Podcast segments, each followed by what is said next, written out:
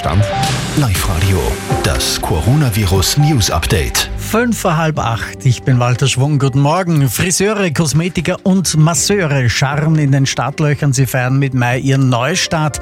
Ihre Herausforderung wird sein, Berührungsängste abzubauen. Die Staats- und Regierungschefs der EU beraten heute über Wiederaufbauhilfen. Es geht um Geld von bis zu eineinhalb Billionen Euro. Wie die Hilfen finanziert werden sollen, darüber sind sich die Staatschefs aber noch nicht einig. Und Westeuropa könnte bei der Ausbreitung des Coronavirus über den Berg sein. Das ist die Einschätzung der Weltgesundheitsorganisation. Die Zahlen sind stabil bzw. in einem absteigenden Trend. Du Walter, beim Friseur muss man dann ja auch diese Maske aufhaben, gell? Wahrscheinlich. Ich freue freu mich schon aufs erste Mal Bart schneiden, das wird lustig.